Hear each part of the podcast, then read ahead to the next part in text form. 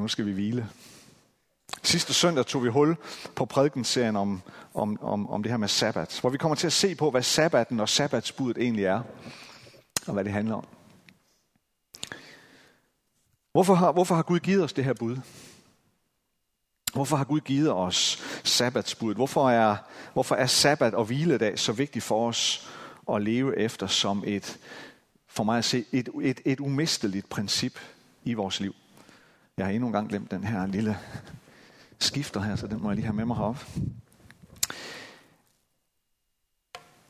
Hvorfor har Gud givet os det her? Jeg kom ind på sidste søndag, at øh, øh, sabbatsbud, det er det fjerde bud i de ti bud, i det kalon, som det hedder.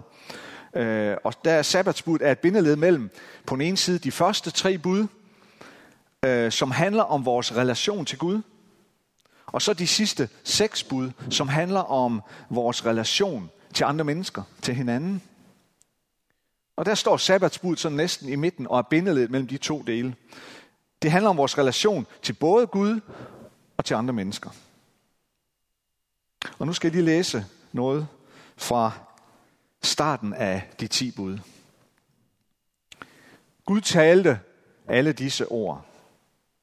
Jeg er Herren din Gud, som førte dig ud af Ægypten af trællehuset. Du må ikke have andre guder end mig. Du må ikke lave dig noget gudebillede i form af noget som helst op i himlen, eller nede på jorden, eller i vandet, under jorden. Du må ikke tilbede dem og dyrke dem, for jeg, Herren din Gud, er en lidenskabelig Gud. Jeg straffer fædres skyld på børn, børnebørn og oldebørn af dem, der hader mig. Men dem, der elsker mig og holder mine befalinger, vil jeg vise godhed i tusind slægtled. Du må ikke bruge Herren din Guds navn til løgn, for Herren vil aldrig lade den ustraffet, der bruger hans navn til løgn. Tak, kære far, for, for de her ord. Tak for dine bud til os. Og tak fordi, at du altid giver os det for at være god ved os. Fordi du elsker os. Fordi du ønsker at give os de allerbedste rammer for en god og sund relation med dig og med hinanden. Amen.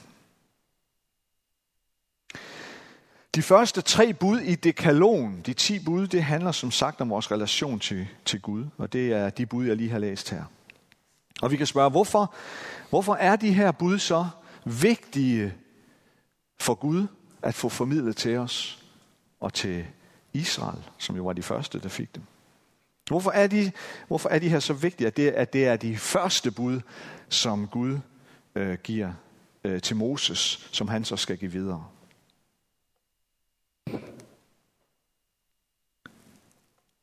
Jeg tror, at øh, det dybest set handler om, at Gud vil slå fast lige fra starten af, at han på ingen måde er som de guder, de har hørt om i Ægypten.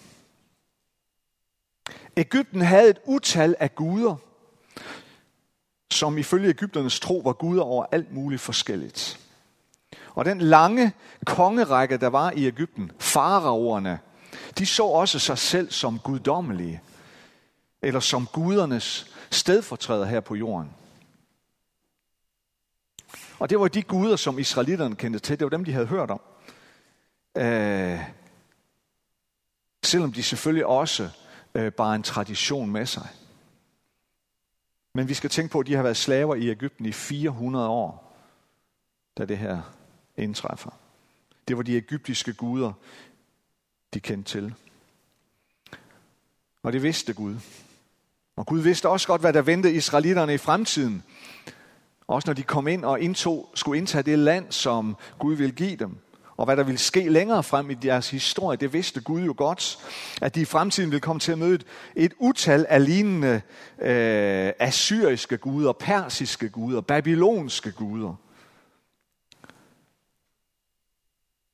Og det som de aller, aller fleste af de her guder havde til fælles, også med de egyptiske guder, øh, det var, at øh, de var tvingende guder. De var straffende guder, som krævede hårdt og endeløst arbejde og slid og produktion.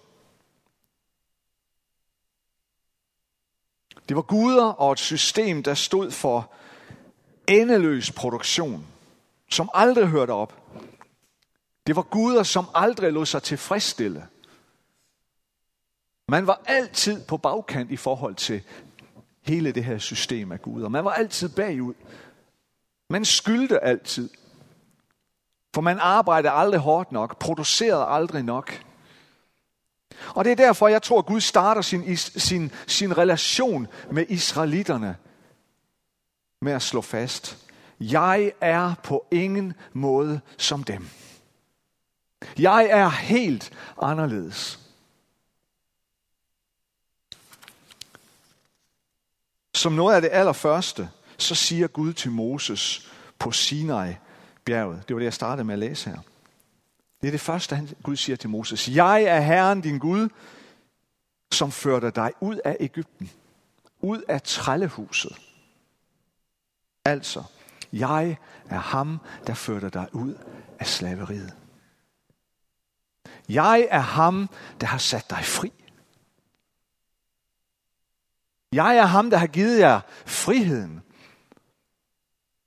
Sådan præsenterer Gud sig selv for Moses på Sinai-bjerg. Og sådan kan vi læse om det gang på gang igennem det gamle testamente, når Gud giver sig til kende, når Gud skal præsentere sig over for forskellige folk i historien, så starter han ofte med at sige, det er mig, der reddede jer ud af, af slaveriet i Ægypten. Hey, det er mig igen. det var mig, der gjorde det der.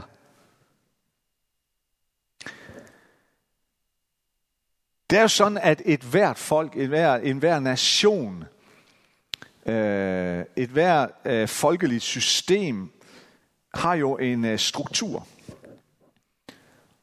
En struktur, der på en eller anden måde er bygget op omkring et socialt system og et økonomisk øh, system. Og det her øh, socioøkonomiske system, uanset hvilken nation det er tale om, det er i høj grad bestemmende for, hvordan øh, nationen ser ud. Hvordan samfundet er skruet sammen det pågældende sted. Øhm. Og folk på den her tid og på det her sted, øh, uanset om det var i Ægypten eller nogle af de øh, alle andre omkringliggende lande, de havde altså en mængde guder, som af nationens ledere blev brugt til at legitimere det pågældende socialøkonomiske system. Der var det system, der nu var styrende i det her land. Og i Ægypten, der var det som sagt farao, der var på tronen. Farao så sig selv som Guds stedfortræder. Og hans socioøkonomiske system var klar og tydelig. Hårdt arbejde. Endeløst arbejde. Produktion og mere produktion. Først og fremmest galt det for israelitterne, for de var slaver i landet.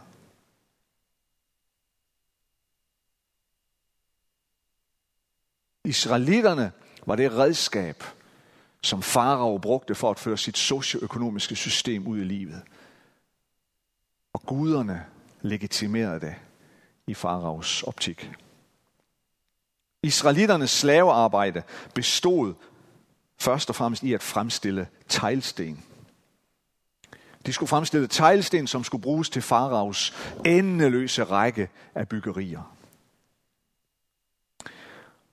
Og systemet var skruet sådan sammen, at det var slavefoden, slavefoderne, dem der skulle piske dem til hårdere arbejde. Deres opgave var også at bringe halm, halm og strå til israelitterne. Halm og strå, som de skulle bruge til fremstilling af teglsten. Så hver dag fik de leveret mængde halm, som de så skulle bruge til at fremstille teglsten.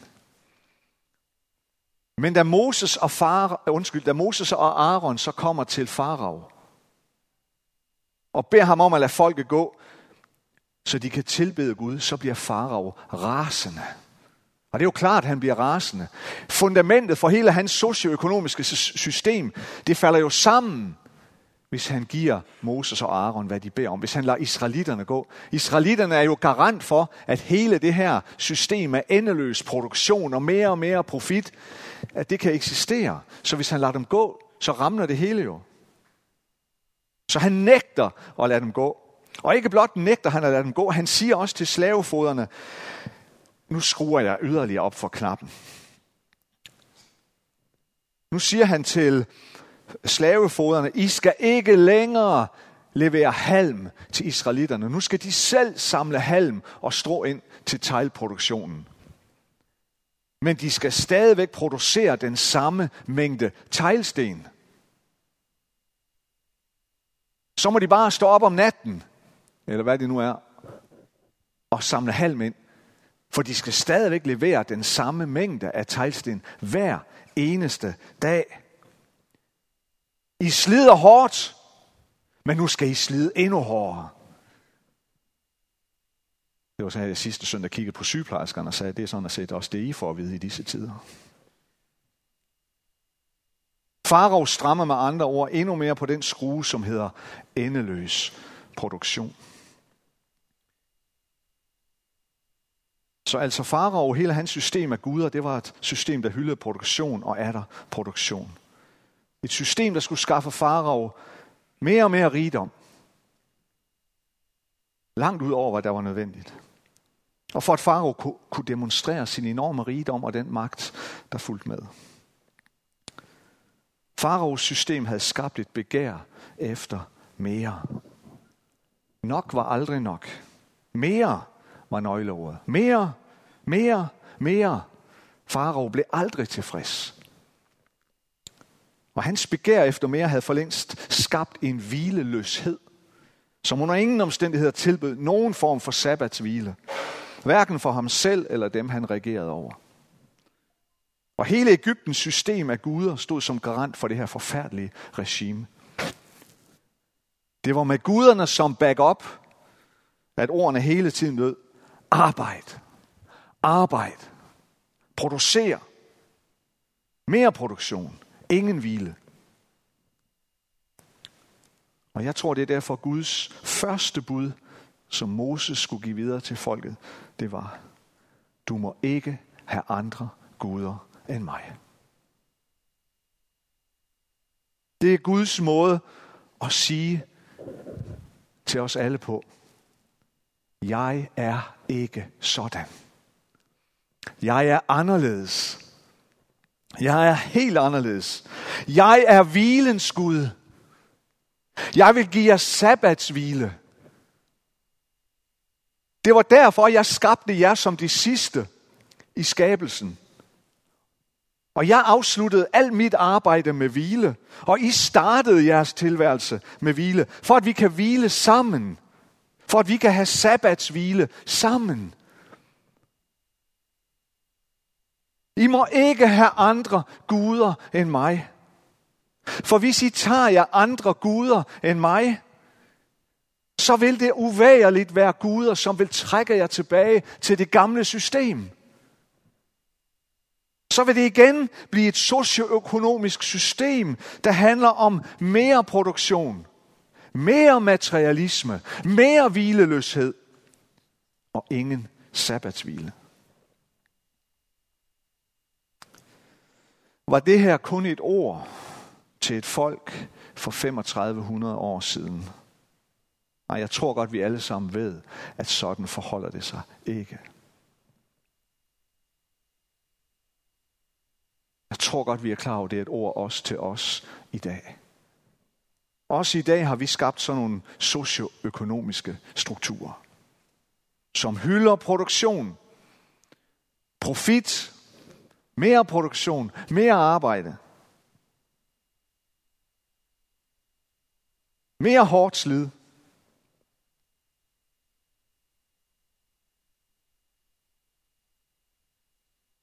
Og ingen sabbatshvile. Vi har for længst skabt os et system, hvor det er dem i toppen af pyramiden, som skummer det meste. Er det ikke rigtigt? Det er dem, der skummer fløden og succesen, uden på nogen måde at blive politisk. Jeg tror godt, vi er klar over det.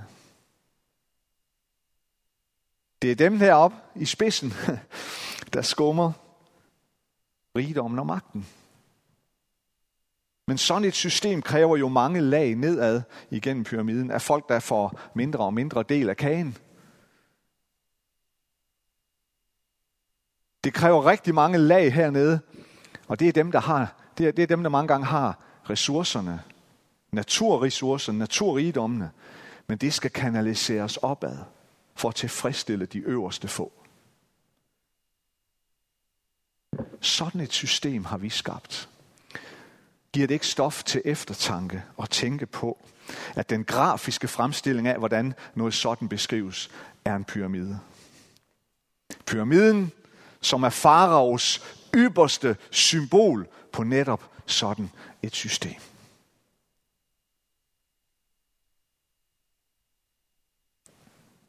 Det er egentlig det system og den kultur, som vi også er en del af. Det må vi indrømme. At Gud taler. Det er egentlig det system, Gud kommer til os og siger, venner, sådan er jeg ikke. Jeg vil trække det ud. Jeg vil trække dig ud af det system, du hele tiden havner i. Jeg vil trække dig ud af det system, hvor du skal slide og slæbe. Jeg vil give dig sabbat. Jeg vil give dig hvile. Så budet om, at vi ikke må have andre guder end Gud, det lyder lige så konkret og lige så aktuelt til os i dag. Derfor så må vi indimellem stille os selv det her alvorlige spørgsmål. At når vi slider og slæber for et andet system, der handler om mere produktion, mere arbejde, mere slid, mere profit, mere stress, mere jag og meget lidt hvile. Meget lidt hvile for både krop og sjæl og sind er det så dybest set en overtrædelse af det første bud, vi er havnet i. Vi bliver nødt til at stille os selv det spørgsmål, tror jeg, indimellem. Vi er nødt til at stille os selv det spørgsmål, er det alligevel en af Ægyptens guder, vi har rettet vores opmærksomhed imod, i stedet for den ene og sande Gud? Og så lyder det andet bud. Du må ikke lave dig noget gudebillede i form af noget som helst, op i himlen, eller nede på jorden, eller i vandet under jorden. Og det er tæt forbundet med det første bud. Hvad sker der for israelitterne, da de i ørkenen mistede synet af den Gud, der havde kaldet dem ud af faraos hvileløse økonomi og produktion? Hvad skete der med dem? Ja, de lavede en afgud. De støbte et billede af en Gud i form af en kalv. En afgud. Og hvad støbte de den af? Af guld. Guld er værdifuldt. Guld står som symbol på noget af det mest værdifulde, vi mennesker kan skaffe og frembringe. Guld er værdifuldt, men kommer aldrig nogensinde i nærheden af Guds ubeskrivelige værdi. Men når vi falder for fristelsen, til at erstatte skaberen med det skabte, så er det ofte noget, som er øh, materielt værdifuldt. Så guld her kommer til at stå som sådan en arketype på det, som vi lader os falde for fristelsen til at erstatte Gud med. Hele vejen igennem det gamle testamente, når vi læser Israels historie, så ser vi, at Gud påminder jøderne om det valg, de altid står overfor. Vælger I livet, eller vælger I døden? Vælger I mig, eller vælger I jeres forfædres guder? Vælger I mig, eller vælger I Baal? Vælger I min lov eller sønderes lov? Gud er sabbatens Gud. Det er ham, som kan give os hvile, i stedet for hvileløshed. Derfor så er sabbat og hvile der en helt konkret måde at leve i relation med hvilens Gud.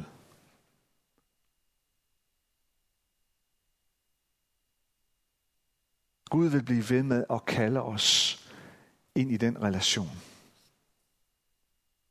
Og efterhånden, som vi kommer længere hen i den her prædikenserie, så vil vi selvfølgelig også sammen prøve at se på nogle konkrete måder at være i den her sabbatshvile på. Men jeg tror, vi har brug for at, at forstå, at Gud, Gud er meget konkret omkring det her. Og her viger, her viger Gud ikke. Jeg er ikke som de andre, siger han. Jeg er helt anderledes. Og jeg tror, at Gud vil kalde os, han vil kalde os til at, at være en del af et andet system. Et system, hvor vi hver eneste uge tager os tid til at holde sabbat sammen med Gud og sammen med hinanden. Det er den måde, han giver os. Det er den, måde, det er den vej, han viser os til at leve i et nyt system. I et andet system. Og jeg tror, at jo mere vi kan komme ind i det her, desto mere vil det revolutionere vores liv. Desto mere vil det forandre os, forvandle os. Men noget helt andet. Noget helt nyt. Og noget helt fantastisk. Lad os bede sammen. Og lovsangeren må gerne komme herop. Lad os bare lige øh, bruge nogle øjeblikke. Lad os bare lige sidde stille først, øh, og så vil jeg gerne bede en bøn for os alle sammen. Men lad os bare lige sidde nogle øjeblikke i stillhed.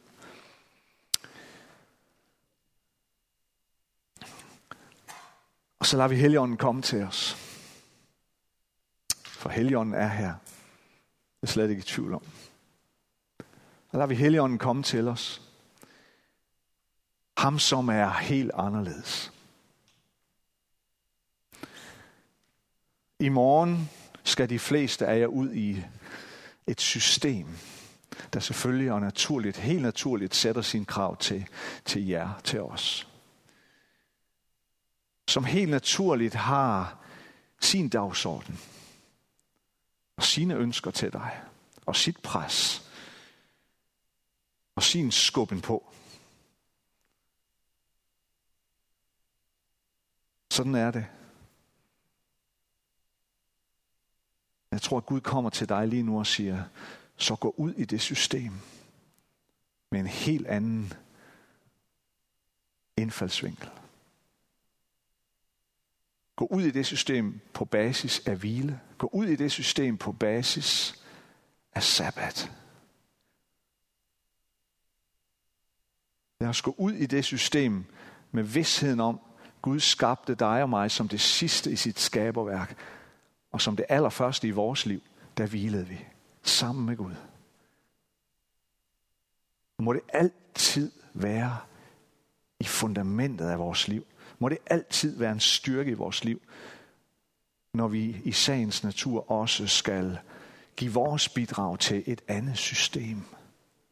Far, tak fordi, at du er her. Tak fordi du er radikalt anderledes end et, socio- et socialøkonomisk system, som vil, som vil presse os, og som så let tror med at ødelægge os. Tak fordi du er helt, helt anderledes. Far, nu beder jeg om noget og kraft og styrke for dig til at gå ud i en ny uge. Og give vores bidrag til det, vi nu skal give. Men uden at gøre det til en afgud. Uden at søge andre guder. Men altid og til enhver tid have dig for øje. At det vi gør, det gør vi, fordi vi tilhører dig, far. Og det vi præsterer, det vi yder, det gør vi, fordi vi er dine børn. Fordi du elsker os. Og det gør vi med et udgangspunkt af hvile og sabbat. Fyld os, Helligånd, det beder vi om lige nu, lige det her øjeblik. Kom med dit nærvær. Kom med din fred. Kom med din glæde. Kom med din styrke og komme med visdom ind i, ind i udfordringer, der måtte vente os i den kommende uge. Beslutninger, der skal træffes, både arbejdsmæssigt eller privat, øh, i fritiden. Uanset om det er lette eller svære beslutninger, hårde eller bløde valg, så må vi gøre det som udgangspunkt i, at du er helt anderledes, og vi kommer fra en position af hvile og sabbat sammen med dig. Vi priser dig, Jesus. Tak, at du elsker os. Tak, at vi omslutter din kærlighed hver eneste dag. Amen. Lad os lovsynge lidt sammen. Har du brug for at blive bedt for, så vil jeg stå nede ved døren dernede, og jeg vil rigtig gerne bede for dig. Men det behøver ikke at være mig, der beder for dig. Det kan lige så vel være sidemanden. Eller hvis du kender vedkommende, der sidder foran dig godt, så spørg vedkommende. Vil du bede for mig? Øhm, det kan være nogle af de, noget af det, som, som jeg har været inde på her, som, som har kaldt på et eller andet i dig. Det kan også være noget helt andet, som du har brug for, at, at Gud griber ind i dit liv. Så bare vær fremodig. Jeg vil stille mig dernede eller gribe fat i, i sidemanden.